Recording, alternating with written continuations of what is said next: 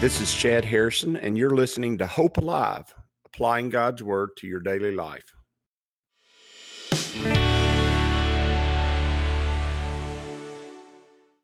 Hi, this is Chad Harrison, and I am the teaching pastor of Lake Community Church and have been serving as a pastor for 25 years. I'm also a practicing attorney. This podcast is designed to help you study God's Word and find God's will for your life. I pray in the name of Jesus right now that God would open up his word to you and allow you to see him and to know him and to know his will, that you might glorify him and that you might walk in faith and power each and every day, especially today in Jesus' name. Good morning. Welcome to Lake Community Church's morning Bible study. It is good to be with y'all this morning. We're trudging along through the book of Genesis, which is important. This is a, a really good chapter in the book of Genesis about faith and about understanding that idea. And as we're going through the book of Genesis, as we're dealing with these issues and these things that are going on in, in Genesis, I want you to see what's going on with Abraham. God's already just told him because of who he is, because of because of who God is and his relationship with Abram and Abram trusting him. God just told him that I'm your shield and your great reward. I'm the one who's going to take care of you. You need to look for me, look to me for all that is good in life. You need to look for look to me for your purpose and your direction. And he says, I'm your shield. I'm the one who protects you and I'm your great reward. And, and so as Abraham looks at it, he's sitting there thinking, God, that's I'm glad you are my shield and great reward. I'm I am excited that's who you are. But he says, God, I got something I got to bring up. And and you know what? A lot of times when we deal with God, especially when we first come to God, we want other people to go to God for us. You know what I'm saying? That picture is the best part of that. The best way to see that picture, biblically speaking, is when is when Moses took the children of Israel out to the mountain to meet with God because God had brought them up out of Egypt to meet with Him on that holy mountain. And the people said to Moses, "You go up and hear what God has to say, and come back and tell us." And the reason was is because they were afraid. There was lightning and thunder up on that mountain, and there was and it was dark up on the mountain, and there was that it just it was just scary, really, to tell you the truth. And the presence of God does elicit one thing in mankind. It does elicit fear.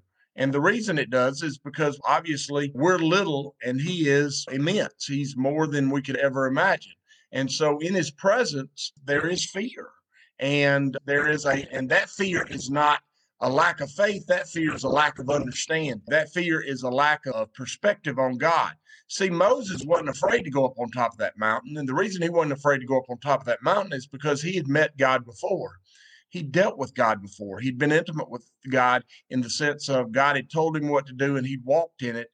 And he knew the character and nature of God. He knew God. And so when he went up there to talk to God, it was not it, for him, it was not a it, i'm sure there was still a fearful aspect of it but it was not the same because remember the fear of the lord the begin is the beginning of wisdom but once wisdom comes then i begin to see things from god's perspective. And that that death fear that fear of being destroyed or whatever fear of approaching god tends to go away. That in little children a little child might run into somebody who's well, and some of y'all may not know, get this at all, but for me, I am a very large man. I'm very tall and I'm very less now, but very large. Anyway, and a lot of times I'll run into little children, especially if they're not in their parents' arms, but they're just walking and they see me, they're just going to not want to come over to talk to me because I am so much bigger than them. Who wants to go talk to Goliath? They don't want to go talk to Goliath. And so they're afraid. They they run to their parents and hide behind their parents. And uh, and that that changes as they get to know me. The parent might pick them up. I'll come over and mess with them, talk to them, play with them, the whole nine yards. You know what I'm talking about. Have fun. And then they realize who I am. They realize my character. And then they become eventually within a couple of months, they're not running from their parents. They're running up and giving me a fist bump or saying something to me and running away. Why? The reason they are is because they come to know my character nature and then they kind of know me. The same is true with God. You get to a place in your walk with God where you actually know God, his character nature. You've studied and you've you've seen him at work in your life for long enough that you actually know how he's gonna how he is. And so that comes with both a positive and a negative. You also know what he doesn't want out of you. He doesn't want you to be involved in the life he wants you to be living. And when you're not living it, you don't want to deal with him. But when you are living it, you actually you actually have an excitement and a joy about actually coming into his presence. There's an excitement and joy about meeting with him. And there is a transparency that exists the ability to actually speak to God about your heart and about your situation. And that's ultimately what a mature disciple of Christ is going to be able to do. Is going to be able to talk to God and going to be able to talk to him about their life and their situation and what's going on and they're going to want to they're going to want to actually deal with him personally and walk with him personally. Abram is there. I keep calling him Abraham, but Abram is there. That's who he knows. God said, God said, Listen, Abram, I'm going to take care of you. I am your shield and your great reward. And Abram said, I need to bring this up. I got to bring this up. He said, and it's important. He said, Lord God, what will you give me seeing I go childless? Meaning, if you're my great reward, meaning you're my payoff, the main thing that matters to me is I don't have any children. I'm childless. I don't, I, if I'm going to be, uh, if I'm going to have what you promised me when I would go and when I'd go and do these things, when I'd walk with you, if you're going to, ha- if I'm going to have what you promised, and you said that you'd make me in a great nation and that my descendants would be as many as the sands of the seashore, God, I'm right now, I'm right now as I look at, as I look at myself and as I look at what's going on and as I look at my life, I don't have any children. I don't see the possibility. And that's the thing. He says, I don't see the possibility of you being my great reward being all that mu- much of a very good thing because I don't have anything to pass it on to. I well, he's basically saying to God is I have no posterity. I what who I am is not going to be anything because there's nobody to hand it down to. He says, and the heir of my house is Eleazar of Damascus. What he's saying is the person who's going to gain everything that I have is a man in my house. Now, obviously, this man for him was a very important man. It was a close, either a close personal friend or he was a young man that had been born in his house that he saw great potential for in the future. And he built him up. And we knew, and we know that Abram was a man who, who could not only lead men, but he was a man who could the character and nature of young men and make them into better men and make them into stronger men and make them into powerful men and, and powerful warriors. We know that's part of his nature. And so obviously Eleazar of Damascus is probably one of one of those men, one of the best of those men. And he says, Then Abram said, Look, you have given me no offspring. Indeed, one born in my house is my heir. Now, I want you to do notice this because it is important as you're looking at this in scripture. I want you to notice that Abram understands that that his his having children and where children come from. They don't come from him they come from god and they're a gift from god and he understands that children are a gift from god and he understands that uh, that him not having them is obviously a part of god's plan because he's not saying god you told me i'm going to have them right now and look i don't have any what he's saying is, look, God, you gave me a promise, and that promise requires that I have children. And I don't really know how that promise is going to work out if I don't have any children. And so what he's saying is, God, I understand the promise that you've made to me, but I don't understand how it's going to work out because I don't really see a path to it. I don't see how I'm going to get there. And you say, that may, you say, Chad, that's really the same thing. No, it's different. It may be nuanced different, but it's different. It may be, it may not make total sense that it's different, but it is different.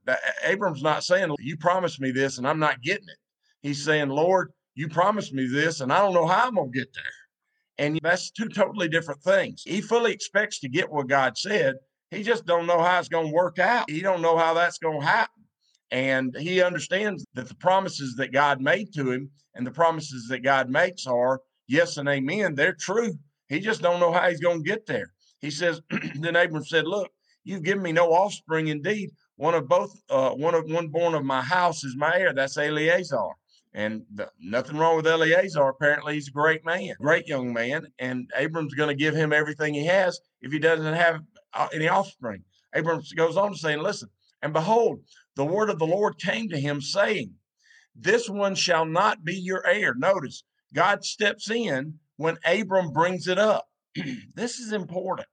God answers Abram. Y'all know, do y'all really believe God answers what God what he has what you ask him? Do you really believe y'all are in a conversation with God or he's just sending you smoke signals from afar? The truth is God is speaking all around you. You need to open your eyes and look and see the things that he's saying around you. He is speaking, he's speaking around you and he's speaking to your heart. He is saying things in the world that you live in. He's saying things in the things that are going on in your life. And the issue is not whether he's saying anything. The issue is whether or not you've tuned your ear to hear him. And the conversation that Abram have, is having with God is not a complaint such that he is pitching a fit and he's not listening to God. It's a, it's a, it's him going to God and saying, God, I don't understand how this is going to happen. I know you promised it. You're a God who keeps your promises. I don't know how I'm going to get there. And and that's fair with God. I'm to say this. You need to get this. That's fair to, for you to do with God. God wants you to come and talk to him about what he said to you because what he said to you is a revelation of himself to you. And when you're talking to him about what he said to you, you're really talking to him about him. And he wants you to know who he is and how he works and what he does. And if you're dealing with God and you're not listening, you're not going to hear the answer to those things. Don't bring your feelings so much to the table that your feelings cover your ears, all slap up, and you can't hear nothing. Okay.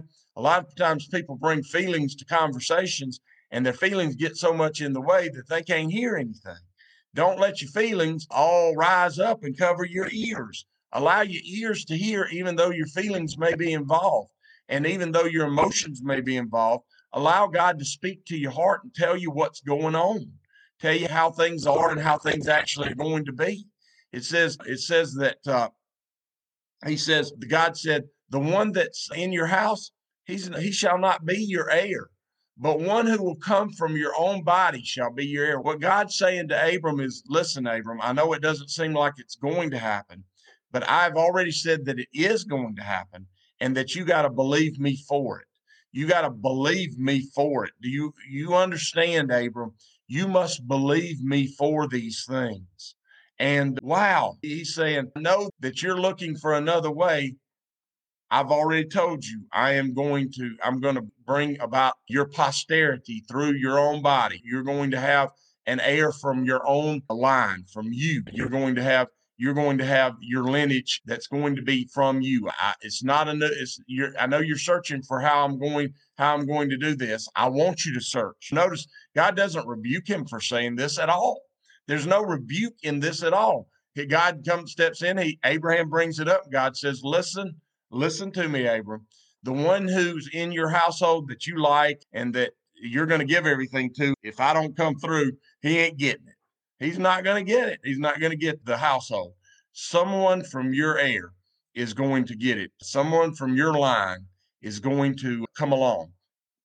He said, Then he brought him outside and said, Look now toward heaven and count the stars if you are able to number them. What he's saying is, Look up there in heaven and count the stars. And he said to him, So shall your descendants be. So shall your descendants be. Well, what does that mean? what it means is that God is ter- telling Abram, he's telling Abram that his descendants, those who come after him, those who follow him, that the descendants of Abram are going to be as many as the stars of the heavens. Now, I'm going to tell you that that promise there has not actually occurred in its completeness yet. And in fact, I'm not sure it will occur for millennia, millennia to come because I think that God's plan for us, obviously, is a plan of posterity. And it's a plan that lasts far past this universe. And I actually believe that the that the promise that is made to Abram right here is going to go on for billions and trillions of years ahead of us. It's going to go on forever and ever because remember, we are going to live with him forever and ever. And so God's promises are yes and amen in the moment, but they're also yes and amen forever ahead of us. And so with Abram, God took him outside and said, Look, and I want you to notice that God used the environment that Abraham lived in to reveal to him his promises. He used the world around him. He told him the first time that it's going to be as many as the sand of the seashore and told him to go look and see. The second time he tells him this, he says, Go outside and look up and see the stars of the heavens. And many of us can't see as many stars because we live in cities. But I've moved to the country and the stars are way more prevalent. I'm of the understanding if I go out into the country and uh, go up into the mountains, I can see stars. It looks like the whole heaven is full of those stars, and it is. And uh, he says, Look at the stars of the heavens. I'm telling you that the line that I'm going to create in you is going to be as many as the stars of the heavens.